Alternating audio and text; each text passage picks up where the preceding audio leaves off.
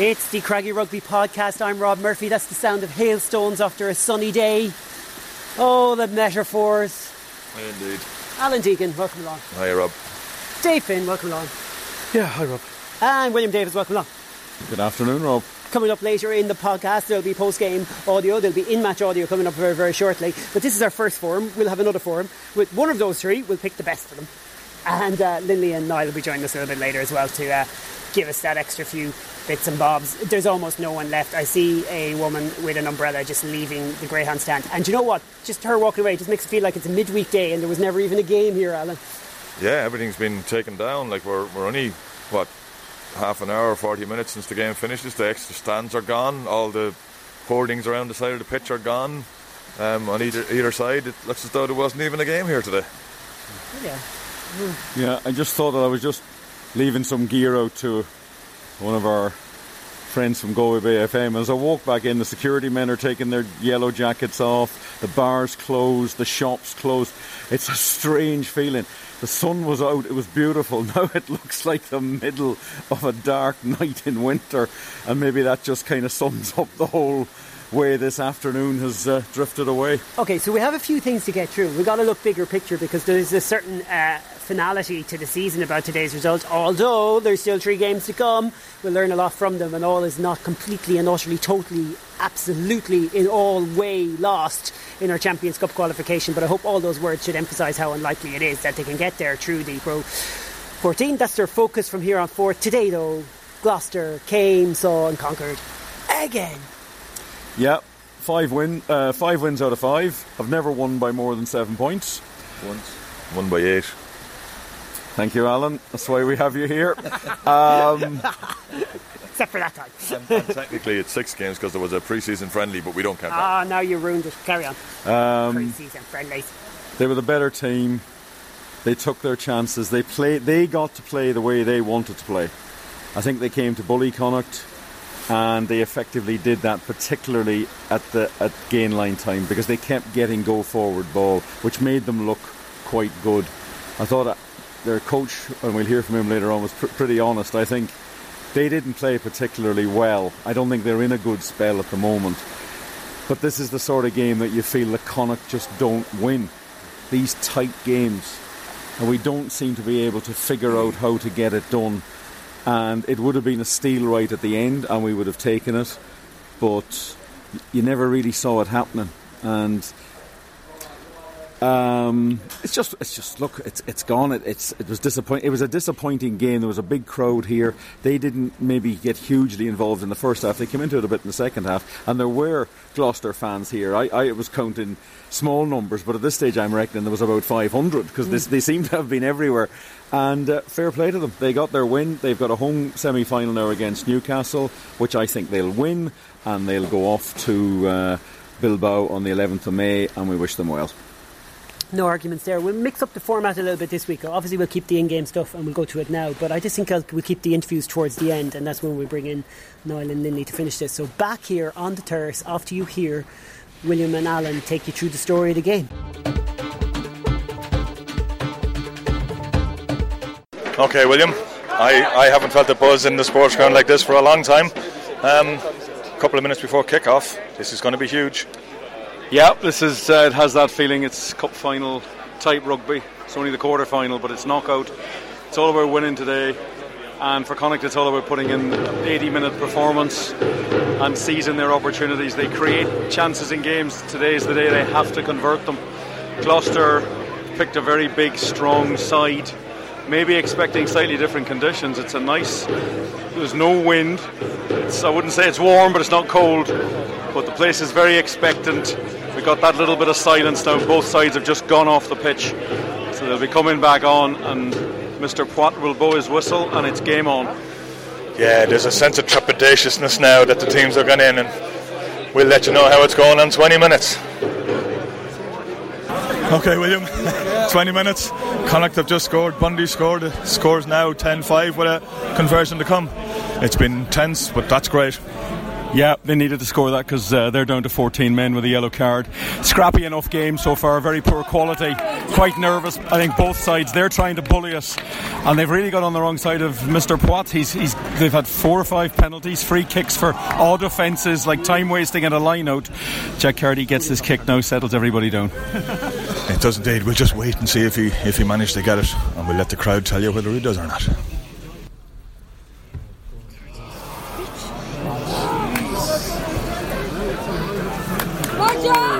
Okay, William. Not such a good second 20 minutes. The game has been played at, as you mentioned during the game, at Premiership pace, and Gloucester now lead 17 10. Connacht just don't look on the money here at all. They're just not hard enough, and they're they're being brushed off in tackles. They're losing out of the collision areas. It's not a very high grade game of rugby, but there's been five tries, which is very odd. And they need to have a lot of good chat now at half time, get themselves sorted out. Yeah, let's hope we have better news on 60 minutes. Okay, William, we're on 60 minutes. Gloucester have stretched their leads now 27 points to 18. It's not looking good. Yeah, it's. Uh, it's looking a big ask at the moment. Connacht have had good moments in this second half, and Niyi Adeolokun scored a fine try. At the moment, it's hard to see this coming back to Connacht. They're really going to have to up it, and the, the accuracy, the substitutions that they've made now might be the key. But uh, Gloucester at the moment, well in command. Yeah, it looks like we won't have good news at full time, which I never know. Okay, William. we brought on a lot of subs, and then now score is 30 points to Gloucester, 26 to Connacht with a conversion to come. This is unbelievable. Yeah, it's uh, Connacht have just come back to life for the substitutions. Maybe Gloucester felt they had the game won. Uh, it's a typical topsy turvy game. I'd written us off a little bit there, but we're back in business now. It's anybody's to win. Ten minutes, nine minutes to go. Connacht are down by two. This is incredible stuff. Well, William, final score 33 28 to Gloucester. Yep, I think a better team won. Um, they converted their chances. They totally dominated us at the breakdown area. They they got over the gain line. We couldn't do that. We were being driven back and back and back and back all the time. And uh, they did a they did a good job. They got some fast ball. They're going to look at opportunities that they had, but. Um, they were never quite at it today. Right, we'll uh, we'll leave it there, and well, next person here will be Rob. All right, there you go. Just a little snippet and a flavour of a weird atmosphere. Dave, it was a strange atmosphere. It was like it was electric, and then all of a sudden it went so flat, and it, it like as, as, the supporters watched Gloucester take complete control, and then Connacht came back and they got all the excited, and then they were back to being really quiet at times. Well, yeah, it's because I mean, it was it was a strange. We, the, the, the, crowd got into it when we had the ball because that's what they do. Um, the reason they went flat is because Gloucester seemed to just go. Um, just, they, I mean, the first two tries come almost directly from Gloucester not winning their own line out. That is the crazy part. And so we win the line out, it bounces over Denis Buckley's head, and fair play to Duck, it was a nice side step, too easy, they're in. So suddenly you're thinking, God, they're doing nothing to score. They're doing next to nothing to score their tries. And you're thinking, we're working really hard, we're scoring some good tries, and then we go and do something stupid and we let them in again. The crowd didn't. The crowd got into it when we tried to do stuff, but then we would puncture it by doing some stupid. And fair play to Gloucester. Every time we did that, we did something stupid, they got points. I think give me some more initial thoughts, Alan. Yeah, I was I was impressed with uh, Willi Heinz, the Gloucester scrum half, ran the game brilliantly, absolutely brilliantly. He had he had enough time in the ball to decide whether to go fast or whether to go slow. Effectively, they won the ruck and maul. I was talking Danny was here was on the podcast earlier today. But he was my stats man as well. He had a tough commentary today, a few breakdowns, but anyway. He did, yeah. But he had Danny to, helped out. He had to he had to go off early. So, but he said to me, "Look, make sure you talk about the fact that they were so clever in the rucks. We we had to have one or two extra men in nearly every ruck that we went into because they were lying on the ball, getting across the ball. We weren't cleaning them out as well as we should have been. That's because they were winning the contacts for the most part, which meant eventually, once they go back and forth four or five times, you get what they got, which was overlaps because we had too many men attracted into rucks and mauls because we weren't able to, to stop them doing what they were doing, which was getting across the gain line on a regular basis. Yeah, they, they, they settled to their pattern. Connacht in the first half looked very nervous, a lot of handling errors. Um, at times, there was a bit of they were just tentative in what Why? they were doing. I, I, I don't know. They've done this before. I, I don't know. I, I, I think there's a, a bit of a lack of confidence in this team, and I think it manifests itself in a game like this. And unfortunately, um, Jack Carty had a poor game. Uh, he had players running at him. He seemed to lose trust in his two centres. Who didn't exactly cover themselves in glory with all the errors. No, they didn't. And, and that permeated through the whole team. Now, they got their act together a bit after half time. They must have had a long chat at half time. And Bundee started taking maybe more responsibility or just getting more involved.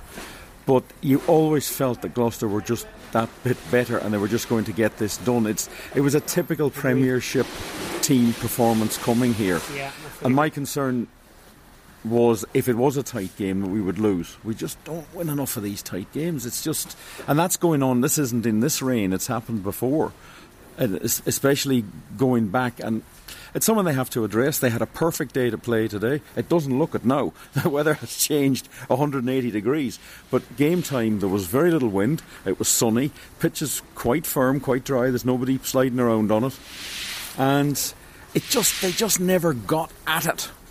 And I know that that doesn't sound much, but you just felt that Connacht weren't at the right pitch at any stage in that game. Even when they were coming back into it, you're still thinking a, this needs to be operating at a higher level. We'll talk more about what Kieran Keane had to say about it and maybe the bigger picture. But lads, like they should have, Dave, they should have been more at it.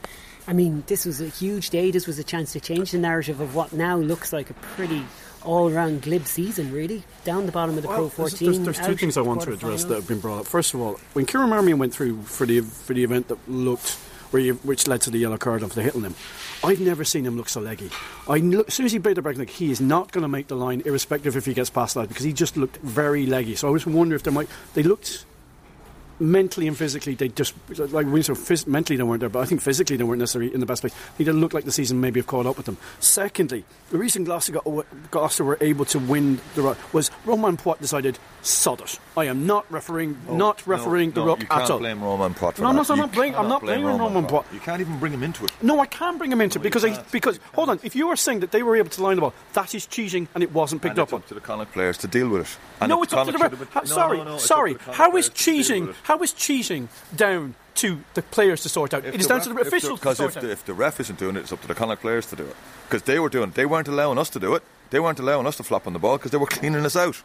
And cleaning us out with aggression and skill. And we So weren't what doing you're- enough of it. What you're saying is that cheating is fine. No, what you I'm are saying is cheating you is play- fine. No, I'm not. you are I'm saying not uh, cheating that. is uh, fine. What I'm saying is you play the ref. You play with to the style of the ref, and you play to the ref, and we didn't, and they did. I just can't agree with that. I'm sorry. I really can't agree. Um, it doesn't matter. It's not that that wasn't. I, I, I think they're a much more street smart side, and I think it's an area that Connacht have, have got to get a grip on. They they work the clock better uh, in their yellow cards, and it's 30 seconds here, it's 30 seconds there. He did actually penalise them for time wasting at one I stage. think he was really hard on them and start. Davis saying, why did he stop? I just think because the game balanced up, because they started to dominate the scrums, because they started to get on top physically at the breakdown, because we were a bit of a mess at the breakdown. I think all those things combined. I think the breakdown area has been a problem All all season. season. and it's about the physical aggression there, and it's about the clearouts and how you handle them. And we have to work incredibly hard to maintain our own possession, and it's slowed down. And when it gets slowed down, players, particularly the backs, then start panicking a bit because they have to put pace on the ball. They're not getting it quick enough. Case in point, first four phases, five phases of the second half, where they got a crucial three points out of it because we just ran out of ideas on the halfway line to start the second half. Yeah, that that That was bad. Well, that that was the three sort of you know, those three points. Yeah, it's crucial. It's crucial little things like that, and that's when I actually feared for us. And then we did come back into it. We actually upped it. Thanks to Adeolokun's absolute moment of genius. He had no right to win that ball. No, brilliant piece of play from Marmion as well to put it in Lovely behind. kick, yeah. Because Good scrum from Bealham and Buckley Yeah. because they were under pressure and all of a sudden they turned the tide. And, and and what we did is, you know, if you look at two of the tries we got today, we got them from kicking in behind because they were up so fast. They were up all the time. Sometimes they were offside, not all the time, but they were up so quick because they didn't have to worry about the ball going in behind because we never looked like we were going to do it. And the twi- we, I think we kicked the ball three times. Once, unfortunately, went dead, and two we scored tries from. You have to you have to wonder why don't we mix the game up more? Well, we have two very fast wingers who are brilliant finishers. Yeah. and there has to be a lesson there in. You've got to. That's about seizing your opportunities, and we don't. We don't see it often enough. They are both flyers. Eight. He had his beating of his man in the second half. It was clear he was faster than him when the guy guy guy was good with the ball in hand, but not so good when he had to turn. And we gave it to three times. We scored a try and we he made the break he made a break into the 22. It's yeah, the guys are right. We we just we, it, there's a lack of heads up. There's a lack of heads up. They, I mean, I they weren't. I was looking at them saying, "Are they offside?" The once I thought they were offside, and that was a prop. The two centres timed it perfectly every time. There was no getting through them. Now Their two centres, Dave, outplayed our two centres. We were raving Oh, yeah. about Tom Farrell Oh, and yeah. Bundee Aki. We're Well, very on- on the excited about the combo. But, like, you know, Atkinson and uh, Trinder, isn't that right? Yeah. Yeah. Trinder was well, Trinder was amazing. Atkinson was the one I was trying to remember. It was Atkinson. Atkinson and Trinder, like, stand, take a bow, lads. And it's time we start respecting maybe some of these partnerships and some of these players that are over there. Because I think we look hmm. at this and think, yeah, our boys can take that pairing. Holy moly, we were second fiddle.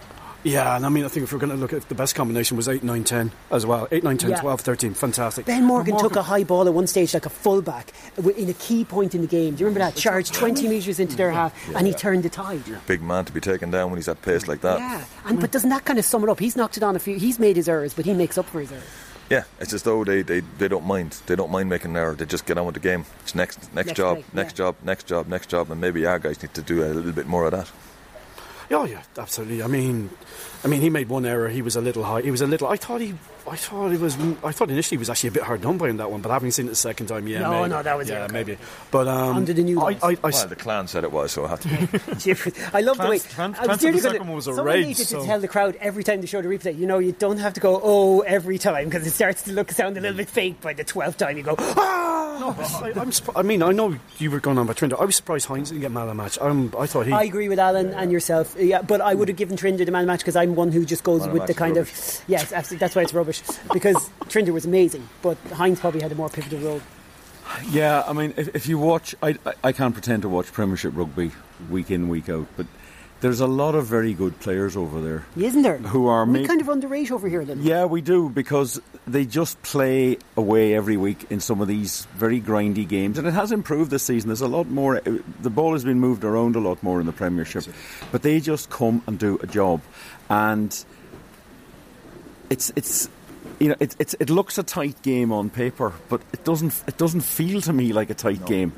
Whereas last week against Edinburgh, looked and felt like a tight game.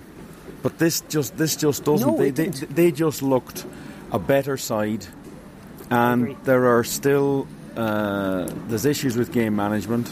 They might Are- have lost that if something freakish happened, but it, given the time, given the structure, they were always going to find a way to win it, barring something stupid. And they'll be a little bit annoyed that it got so close because they'll probably think to themselves, if we kept our discipline, if they kept their discipline, they win comfortably, in my opinion. Yeah, well, they, they two, 10, 12 two, yellow cards, so they you know they were down to ten or 10, 10 men. Five penalties at the start of the match because they weren't Um, listening to Romain Poite either. I mean, all that put them in Well, um, the coach talked about that, and he said they had to get smart and sort it out. Yeah. uh, and they did. Uh, and it was their it was their it was their scrum half who was their captain who went and sorted that out. And he didn't do it. He didn't it. He just wandered over when there was a break in play and had a chat. And they got better and they got tighter, and the game managed better. And yeah, it was it was this as I say. If it was, was going to be a tight game, I felt Connacht would lose. And that's what happened, and that's something they have to address. They have to look at how they manage these, because you're always going to have games that get one-score games, but they always seem to go against us, and that's that's an issue. All right, Group One is almost finished in our forum chats. Uh, we've covered most of the game.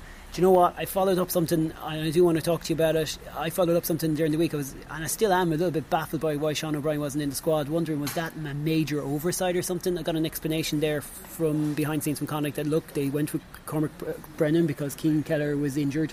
They went with uh, Andrew Brown because they needed second row cover. A lot of people are wondering this week how could a man who started four games in a row, Sean O'Brien, not get selected? And it just worries me. I just think it kind of encapsulates the whole season, just little things that you were scratching your head at. Look, their explanation is not perfectly normal decision. They put a bit of thought into it and they went with what they went to it.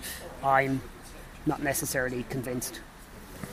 No, no, I. I you I- mentioned it during the week as well, I know. But Yeah, yeah. I think like now. you're looking at they, they had an opportunity on the 15th of March to bring in three more players at the end of the having the pool ga- the pool stages haven't finished. You have to bring in a front row player, so they brought in Conor O'Donnell, and they decided to bring in a back and a forward. why not two forwards? In my point. Why? Well, well, that's what I was just going to say. Why why did we need to bring in a back? I think we had plenty of cover uh, in the squad in the backs, um, but obviously they didn't feel that way. There's been mix-ups like this before by teams where just who's registered and who isn't, and that maybe is why we jumped on this. But look, they've said no, not at all. This is what it was. So look, that's the best we can do on it. But if you're at home wondering about it, I'm still completely scratching my head at that. Doesn't matter now, we're out, but I just hope that next season decisions like that won't be as baffling as, as Sean O'Brien not Yeah, being because included. that was a game for Sean O'Brien today. It? He would have loved that.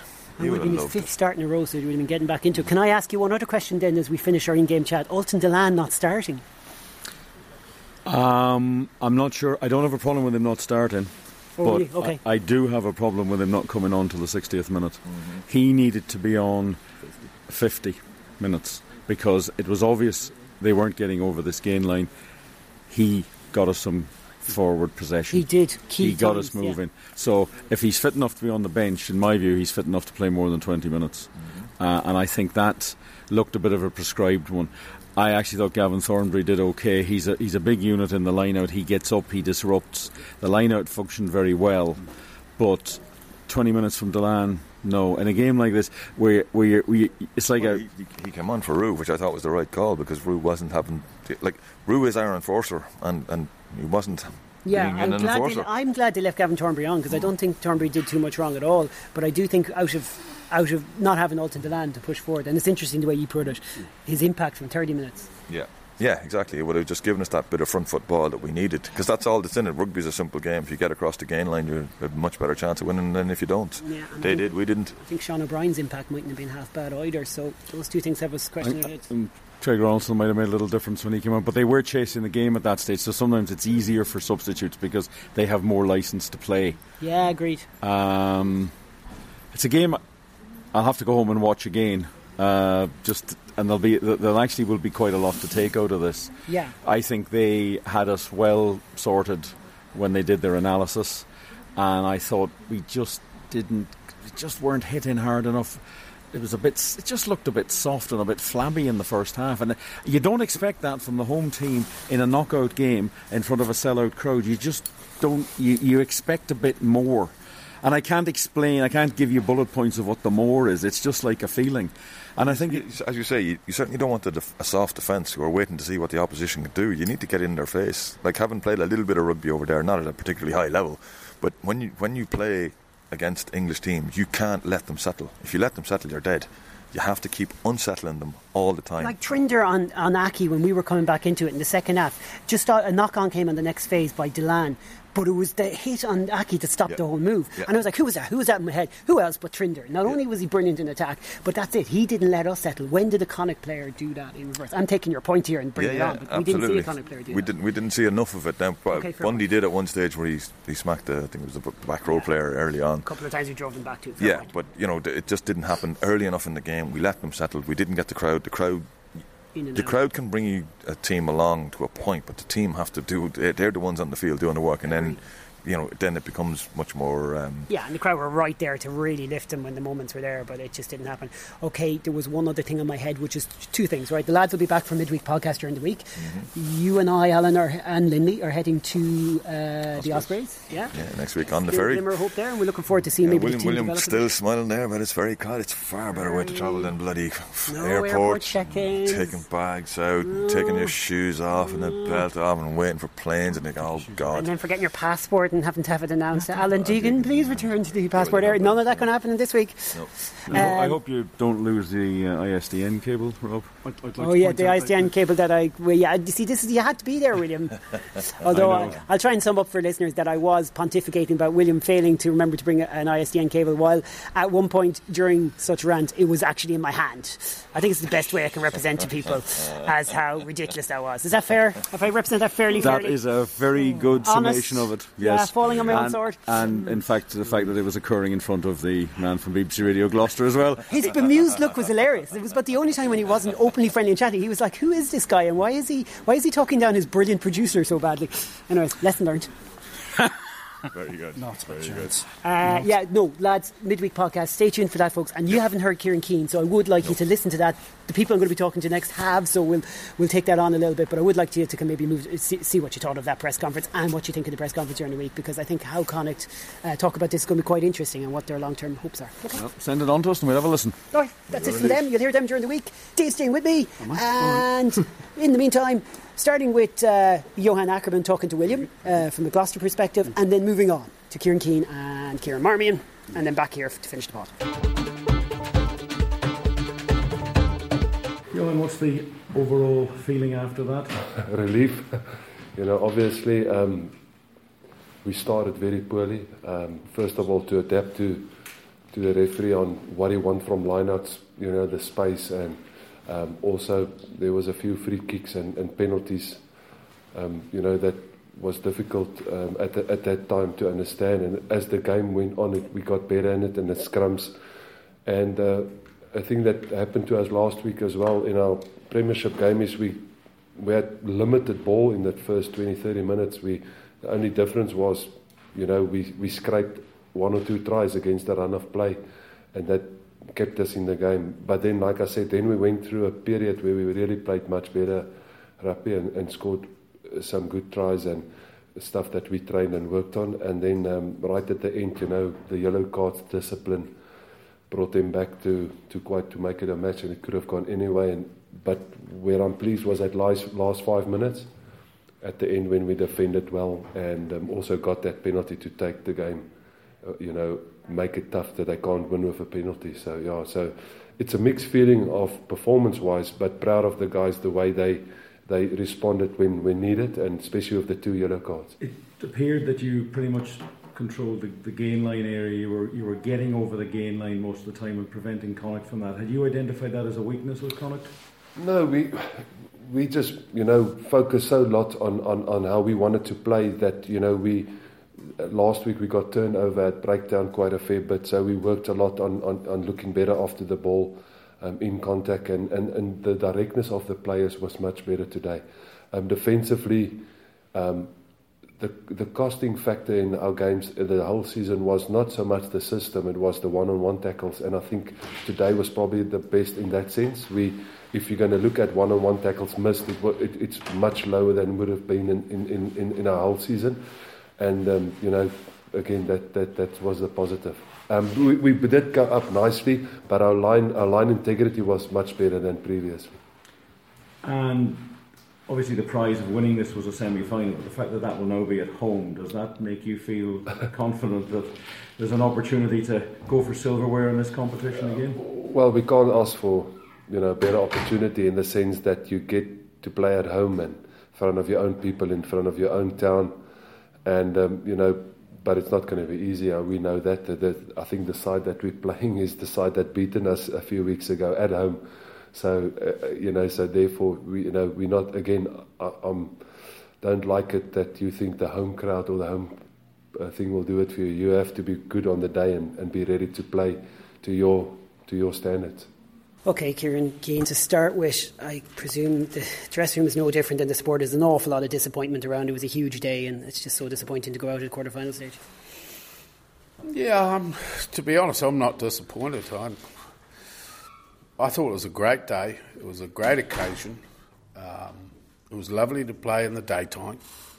Uh, the boys got really pumped up for this game. Um, and the spectacle, the atmosphere, everything. Just it was a good day of rugby. And, um, and I've talked to the boys about not being disappointed, although we're a little naive around what we did in the game on a couple of occasions, uh, uh, which put us on the back foot for virtually the whole game. Uh, but man, the character, the the effort, the teamwork, the problem solving, the, all those things were just wonderful. Um, and we lost. So, would you differentiate this from the games you were talking about during the week? Those six games that, as you said, were driving you mad. Still tight games that Connacht lost. This is another tight game they lost, but you, you seem to think it's probably in a different kind of category.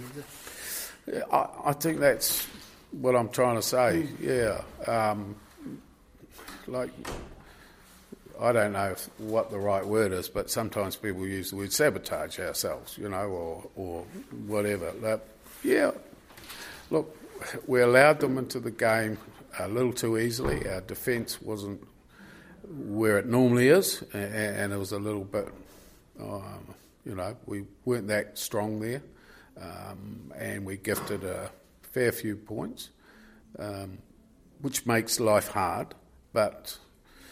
Oh, it just put a smile on my face. The fact that we just kept coming back and coming back, and you know that's pleasing for me. It means I can do something.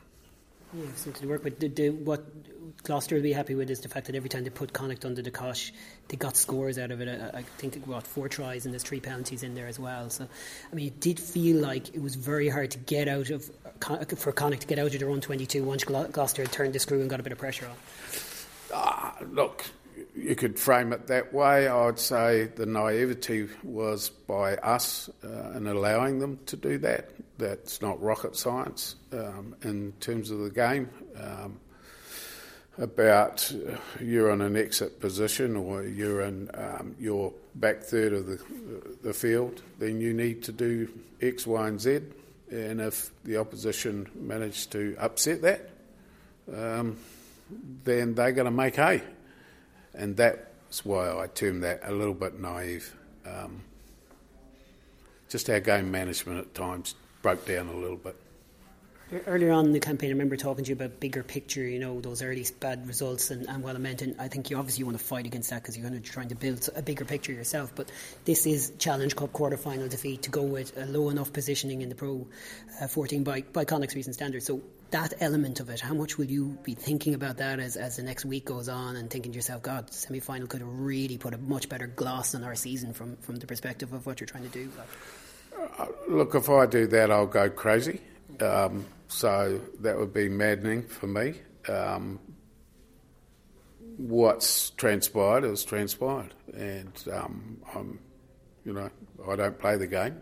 Uh, I coach, and I I have to offer support for the boys uh, wherever I can, and I also have to coach and problem solve. So um, for me moving forward, all those things that you say are true. Uh, addressed the team himself, uh, saying things that we're not going to allow this to happen, um, and I concur with him. And between the management and the players, I think you'll see. Uh, you won't see us fall away. You won't see us chuck it in. Um, we're just not that. We're just that not not that type of team. You know, there's more character in this team than people realise. Kieran, you said earlier in the week that if you didn't win this match, then you knew that you wouldn't be good enough. Is that is that something you still still believe when you look at that match out there that you just weren't good enough, or was it simply because certain things you didn't take control, or you, the bounce of a ball, as you say, for the first try? Um, I, I, do believe we're a little bit naive um, as a team still. Um, so, from my perspective, we, we, we do have an issue about allowing teams to get into an area and get, boom, um, second half, an example, I'm not going to talk too much about it, but, um, you know, they squeezed us looking for the penalty.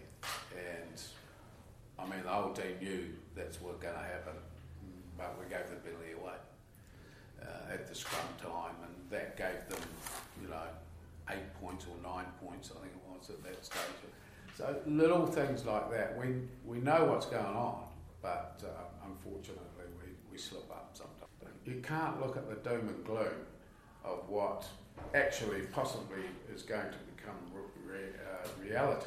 Otherwise, uh, you wake up in the morning and you wonder what the hell you're doing. So um, I think we're the team is in a good space. Um, I think um, we've got growing pains. We're learning. Um, we're, getting tighter as a as a group.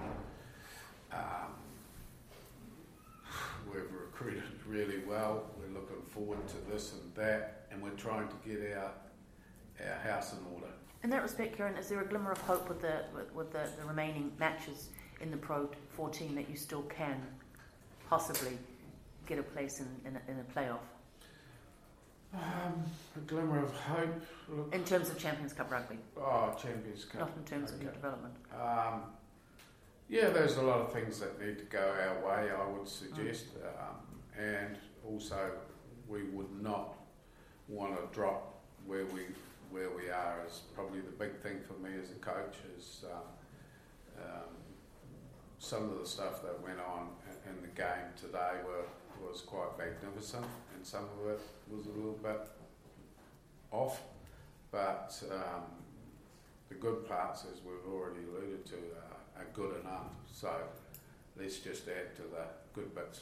And if we can add more and more to the good bits, then uh, yeah, we'll, we'll be much better. This, this is obviously your first opportunity to look at the sports ground on a, on a big occasion, and the fans that come in here and they're, they're only dying for Connacht to be successful and to play Champions Cup rugby. After today, what do you say to those supporters? Oh, hang in there, hang in there. Uh, um, I think um, don't be too disappointed about uh, you know if it doesn't happen for us this season, then it, it, it's going to happen. Yeah, just um, stay the course. Kieran, obviously, massive day for Connacht and a massive disappointment in the end because you really wanted that semi-final spot. Yeah, it's a game we targeted. Um, we obviously wanted to win. We went out there and did our best, and it just wasn't enough at the end of the day. So, very disappointed change room. Um, we just have to again pick ourselves up and uh, go again next Friday. It's a real mix of like the spectacular good and then lots of errors as well. I mean, did you expect it to be such an open game? Like yeah, it's a lovely day. You don't get too many days like that here. Um, made too many mistakes, dropped too many balls, too many bad passes because um, we had enough opportunities. We opened them up enough times and we just didn't finish it off. So. Um, that's obviously hugely disappointing. Um, so we just have to work on that and keep getting better. You had that chance when obviously he, Matt got that try. That was a big moment. Everything was with Connacht. How impressive were Scarlett from your perspective, and or sorry, how impressive were Gloucester from your perspective, and how they took control of the game then, and how frustrated are you that you didn't get another chance after that try? Um, I think we did get another chance. Um, I think Neasy made a break. Right, um, right at the end, yeah. We got into their half and he lost it in contact, um, which is something that we did too much of today. Um, I mean, I think we had enough opportunities to win the game and we just didn't take them, so um, we only really have ourselves to blame there. It was a tough contest, very physical. I mean, do you think Gloucester got an edge there? Do you think that was key to their victory? Their physical side, we knew that coming in. We've played them enough times. Um, I think we could have been a bit more physical in the first half, especially. We probably let them have a few too many dominant carries. So um, I think that's something we're going to have to work on, and um, I guess uh, just put our bodies on the line a bit more. I mean, uh, the lads did that, but just maybe just try and get more physical with teams. A lot of people are going to say that's almost it for Connacht season. What are you going to try and get out of these last uh, last three games? Um, I guess is there still a possibility we can Yeah, tie in our hands? yeah, but yeah. I mean, all we can do is just try and win the rest of our games. Um, that's all we can really do, and see where that leaves us. All right, that was the voice of Kieran Marmion to finish our uh, post-game chats. Back on the terrace with our second forum. We said we'll really get all voices in here. Dave's back. Back, Dave. Welcome back, Dave, is what I'm trying to say. Ah, yeah, welcome to part two. Part two. Lindy McKenzie. Welcome along. Hey, Rob. Disappointed? Gutted, actually. Mm, more on that than none. Yeah. Nice, Shield. Welcome along. Guts intact, but I'm disappointed. Yeah, I think there's a, a glum feeling around the sports ground. The rain has eased. Uh, first of all, now you wouldn't have heard the press conference, but Lenny, just thoughts on Kieran Keane? Quite an unusual type post game press conference, but but for him, normal because all his, all his press conferences are unusual in their own special way. But I don't think too many coaches would come in after a game like that and just be as positive as he was. Yeah, look, uh, you know, um, I suppose uh, Kieran probably he he very much speaks from his heart, and he also sort of takes a, a sort of a holistic overall view of where Connacht is at. It may not, if you were to take his quotes, maybe. Um, out of context, it may appear that he's a coach who didn't really care or mind that Connacht lost this match today. I don't think that's not quite where he's coming from, but what he does, I think where he is coming from is that he's looking at where Connacht were when he started and how they have grown and where they are at now. And given the fact that he is also with the team that he inherited. So I think where he's coming from is yes, um, they are improving. They are showing he's he's immensely, I think, chuffed and proud to have a group of players like Connacht who are, do display so much character and strength of character. And I think he's quite blown away by that fact about Connacht that they really do dig deep. They're not sort of prima donnas who, you know, just don't care when things you know go wrong, but they really do dig deep. And I think he's he's very impressed with that. But as he says himself, it's all teething problems. well, he puts it down to teething problems in his first season. I think, yes, he's disappointed, but I think he's trying to say, look, let's look at the positives, where we've come from, where we started, where we've come from. And I think he's really looking forward to next season with a slightly different group of players and some new additions. Yeah, there is a, a certain element of you, you nearly get the feeling that look I mean I always knew it was going to take a little bit longer than a year type stuff. Maybe what would annoy me a little bit Dave is we don't get that communicated to us even in a kind of a subtle way. I don't expect Connacht to come out and say hey listen this season doesn't mean anything. They can't possibly say that. But maybe kind of a look, he came in and there wasn't kind of a sense of this is going to take time because we, and it was hard for them to say that because we were only a year out at that point from having it's, won a title. It's a weird scenario because he they started a project with Pat Lam that Pat left after a year and Kieran Keane has come in. There, there's almost like there's two projects going on. The one that was started with the grass, which was started a year after the grassroots, the green shirts, yeah. which is a much more positive, positive, positive. Where you're going to be in the targets, targets, targets. targets. Well. And Kieran Keane is, is coming with his own with his own sort of plan and blueprint for what he wants to see in for two, over two, three years. And there is a little bit of a conflict between the two because I think Kieran Keane is much. We have to be much more patient, and I think expectations were heightened by the victory in the Pro 14. So therefore, why can't Connacht be in? in, in yeah, what was uh, some well, of the targets? It was like yeah. Champions Cup, you know, every uh, every yeah. couple of years yeah. at the very least. They, they, had all these kind of laid out, and, and it was looked upon like not just Champions Cup, quarterfinals of Champions Cup once every four years, producing players for Ireland, etc., etc. Whereas whereas Kieran is almost talking like he's the coach who came in after Eric Elwood. You know what I mean? It feels like we lost four years there. Now maybe that's like that has to be the way it has to be. I, I mean, I don't. I mean, ultimately, who's driving the vision, I think, has to be has to be a massive issue. I don't necessarily think that the two are incompatible, but I just think there's a little bit of a communications uh, well, differential you, between the two. You nailed it a couple of seconds ago as well when you said, "Look, there's there's two competing ideas there, and that's just a reality of two coaches." But Niall, that point, like genuinely from that press conference, and you weren't there, but Kieran Keane is genuinely looked at today and go, "What a great occasion! What a brilliant crowd! We scored some great tries." And uh, I'm looking forward to the new signings next season. They're going to make us better, and we're already going places. I think that's a fair summation, isn't it? Yeah. Was it? What? yeah. Of what he thinks. Sorry, I think that's a fair summation of where his mindset is. How in line with the rest of everyone in this province is that?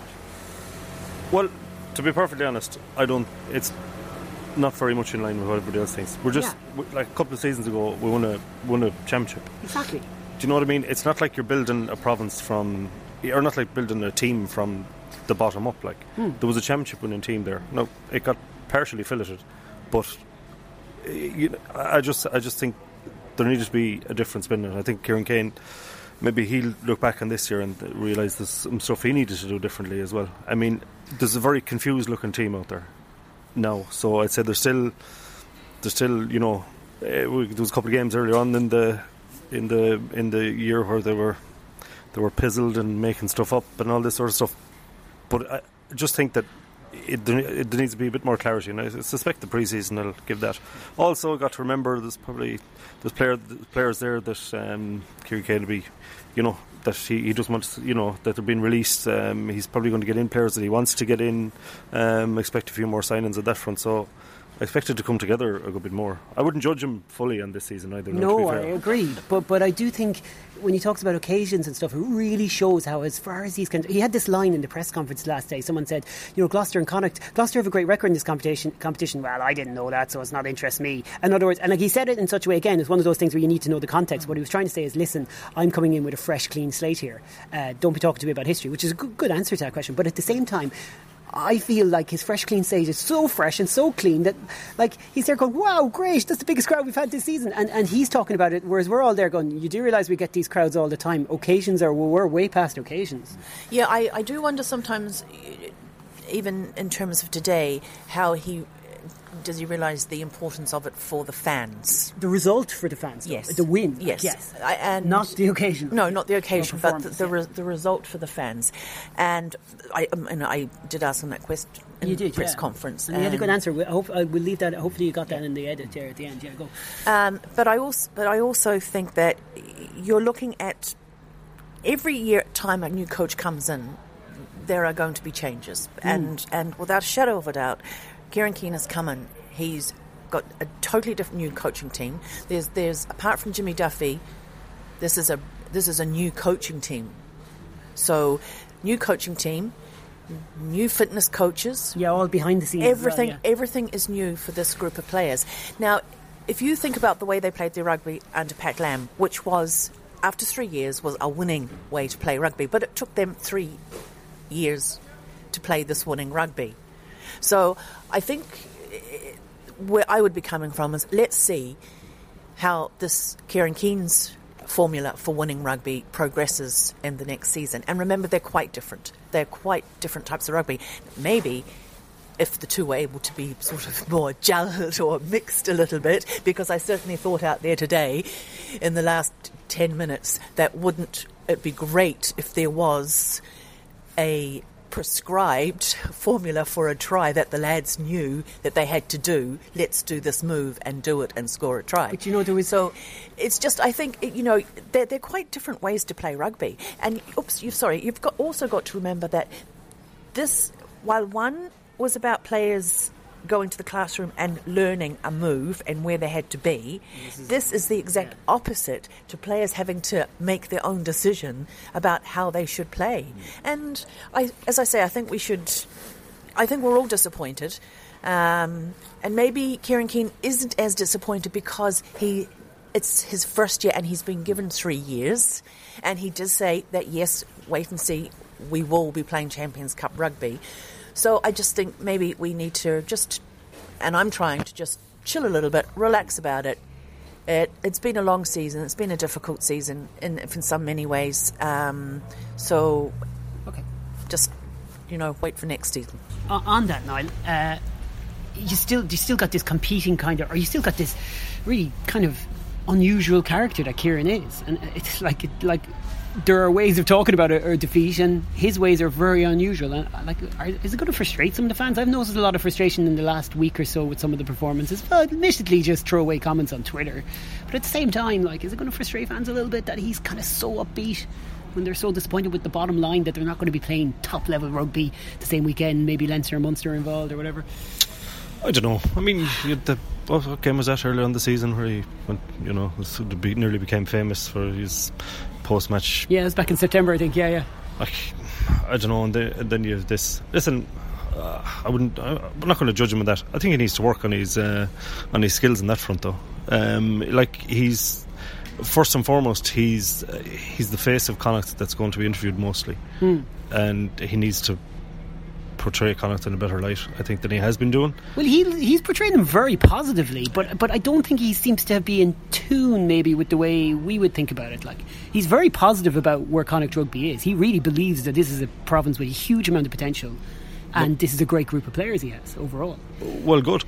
And But I just think sometimes he speaks about it at times when I don't think people want to hear that. Dave, Yeah. you wanna jump in there? Yeah, I think the big issue is that if you is we heard it, we heard the question that was asked, we heard the context in which it's spoken, we heard the full interview.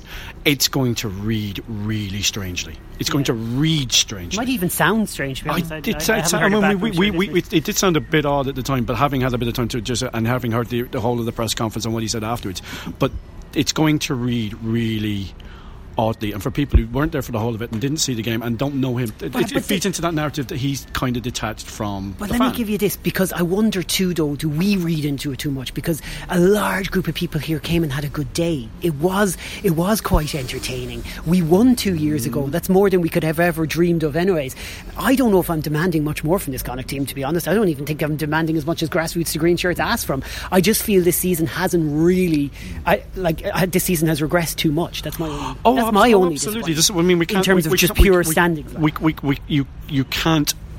You can't dress it up any more than it is. We are at this moment in time the only team below us in our conference is the Southern Kings. Um, it's in not Zebre in our conference, Sorry, yeah. sorry, in Zebre, and we are not. We are not in a. We've not had the best season. We've conce- we've won one game away from home. We've played some poor rugby here. We've conce- we've lost some games we shouldn't have. lost. Five losses here now, Yeah, is it? Or yeah. six? Might be up to six now, yeah. Yeah, so you can you can dress you, you can't dress it up any more than it is. But at the same time, if you want to be, I can understand why he's a bit more positive because despite everything else, despite all the resources other provinces, we are still the last Irish province to actually win something. So maybe he's looking at it from that perspective that you can dress it up, you can talk a good talk, you can be you can have all the riches and all and be the big teams, but ultimately trophies in the cabinet and the last Irish team with a trophy in the cabinet is us. That's history. Do you know at the moment? Munster and Munster are going on their history. They are going on their history. They they can They seem to be progressing a hell of a lot better than Yes, but Connacht. ultimate, ultimately, when they put will they put will that put trophies in their table? They But have even, to put even trophies. if you in. took the, a handicap system and said what their bar, what their targets are and what ours are, they're going well ahead of their targets more than Connacht at the moment. Oh no, they're flying. I we've regressed. Okay, I- that's what I think an- as well. Just as a an little organis- bit. Yeah, as an organisation here. But like you, we, you, you're like you said, like it's not to say that we won't go forward next season. He needs time. We see how it works, but we have regressed. Exactly, and I think that's that's just for me. That's just critical. It must, you know, for getting I don't know sponsors, for getting everything else to try and attract players. If you if you look for all the world, like you you know, there's mixed messages, mixed signals. If the, you know a team that isn't truly doesn't know where the what way they're going. Peaks and troughs and Yeah, exactly. that, yeah. You know, I can't imagine it's the you know it's it's the easiest. Uh, it would be the easiest place in the world to sign for. Kieran, Kieran Keane will tell you it, it, there's a lot of players signing. He actually had an answer to that question. What does it mean when you're not in the Champions Cup? Well, we're still signing a lot of quality players. That's what he feels. Well, yeah, and, and they have the the, the two Good Aussies. That- yeah, young and Super Rugby experience. So that's exactly. A You good sign, know, the two Aussie guys they've signed are good and all that. I'm expecting four or five more signings. Um. That's what we're hearing in the background. yeah, Possibly, yeah. and uh, you know they're they're needed, and I would I'd like to see Keane with the uh, you know. The proper pre-season put in and all that, but for the moment, it just, honest to God, it just does feel like we've regressed as a. Well, that's a, actually another issue. Was last, this preseason was Yeah, was, for was sure. pretty much stymied. I How think many the other thing that the other thing we have to look at is this, that you keep talking about the the grassroots to green shirts. The grassroots to green shirts is really not Kieran Keane's responsibility, mm. and it's not the first team's responsibility. It's actually the organisation's responsibility, most of that. That's the work that has to be done on the ground in the domestic competitions and in the academies to build up for this team. So, in many ways, we're not so much, uh, they're not in conflict with each other. It's just that Kieran Keane's, I would imagine his first teams, his squad, is quite different from what they're trying to, from building they need to build up from the from the grassroots. And if you look at the team out there today, or you look at Gloucester's team with how many six, seven New Zealanders in it, you know, there's, it's not hugely hugely different now, is there?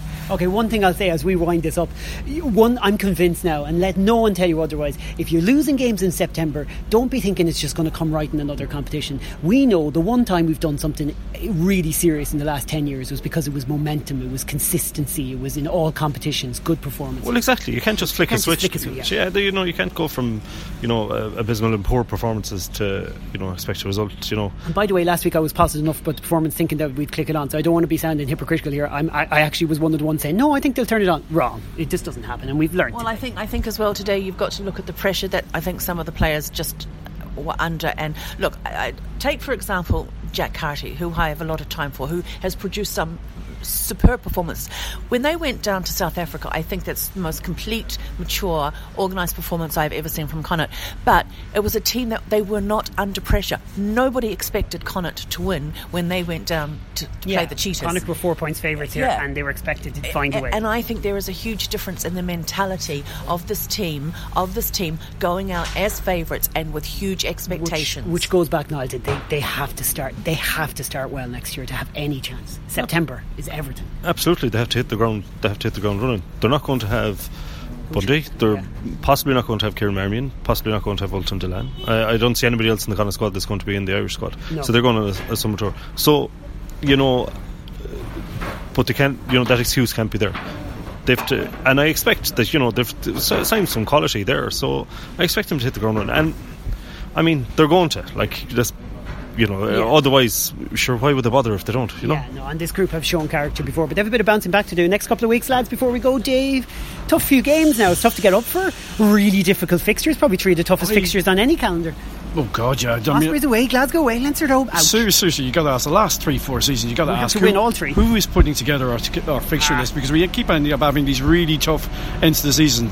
Um, it's theoretically possible we could theoretically win all three games. It's also much more theoretically possible we could lose all three games. Just to explain to people, we're behind the Ospreys, I think by a couple of points, and we need to finish ahead of them. But they have a game in hand, which so happens to be away to Zebre. So even if you beat the Ospreys, you still need them to lose another game, and you Oh. need to win your last two. That's to get into a playoff. All we can do is take control of what we can control. So therefore, if, irrespective of what the Ospreys are doing, we have to win. The, we have to go out there and win these games, and also for a bit of professional pride, a bit of pride, bit of pride in the jersey, a bit of pride in your own in your own professional performance. Go out there and do as best as you can. Now, if you put in a good 110% and you still lose, fine, you still lose. But no, no, everybody's got to go out there, irrespective of who the 20. There will be changes from this week. Players will be rested, players will be brought in. Next three games, the 23 guys who got there have got to put in 100%. And if they win, fantastic, brilliant. And if we still end up below Ospreys, fine. But as long as we're putting in the effort, and even if we don't win, as long as there is effort and performance, you can live with it. It's a strange mental place. I wouldn't, I wouldn't want to be in that mental place. Sean O'Brien's available. I mentioned the war. Yeah, Christ. we've mentioned it already in the podcast. There's enough on that. But um, yeah, yeah, players will be available. They just got to dig in now. I mean, if they win away to the Ospreys, it'll be a quite a statement for this group to say, "Oh wow, you know, people thought the season they were done, but they actually done." Look at the stage. Sorry, no, but will it? Yeah, maybe, maybe you're right. I'm trying to be positive. Who cares? I think, I think, at the stage no, of the no, season, no, no, no, no. You know, make your statement after when you need to make it. I don't know. I, listen, I'm not giving out about the team here, but I, I just I, I, don't see it. For me, this. Uh, to all intents and purposes, the season's finished. Yeah, it is. It's done. Seriously, uh, I you know, and it's it's not you know it's not the nicest thing in the world to say, but we know, booked, we're we're going on a ferry. I enjoy the ferry. Uh, but, um, yeah, and I think it's going to be no fair point. Not I to be too glib. No, you yeah. fair point. I, I, agree, and it's going to be hugely difficult for Kieran Keane and his players to become motivated to to go to Ospreys yeah. and to go to They're Glasgow. still chasing Cardiff. They're not thinking about us below us. Yeah, and I think it's going to be hu- hugely difficult mm. for them, and they are going to have to. They're, go- they're professionals, and they have to be professional, and they have to dig deep, and they have to work hard at it. And as as Dave says, I don't think anyone would hugely complain at the stage of the season if they perform and lose but they really do have to perform and they have a lot they, they, they have to for their pride for their professionalism and for the 8,000 Connacht fans who came here today. Okay, that's all I can ask. I'm not even going to do any other business. We're all a bit grumpy for a point. What? Why oh, not? Any other business time? no, I've no other business. That's how grumpy is. I'm not grumpy. I'm just a little sad. If, if you're not on the ferry with Fair Rob, ne- I would say if you're not on the ferry with Rob next week, there is a game here next week. It's going to be a nice game to watch. It's going to be Ireland under 19s versus uh, uh, France under 19s. So it's going to be played here uh, next Saturday, half two. Come along. There's another game on Tuesday. There's another game on Tuesday, five o'clock. That's, by, that's the one I'm emphasising because I can't get to that one. Yeah, no, I'd love to. I'd love to go see them. Oh, 296. Yeah, it's it's worth seeing. There's a, there's a couple of local boys in in um, all the squads, um, so be, it's worthwhile going to see. It's good to see those games coming down here. We don't get them very often, you know. All right, good stuff. All right, brilliant. That's it from us, folks. We will talk to you in the midweek podcast and then on the ferry.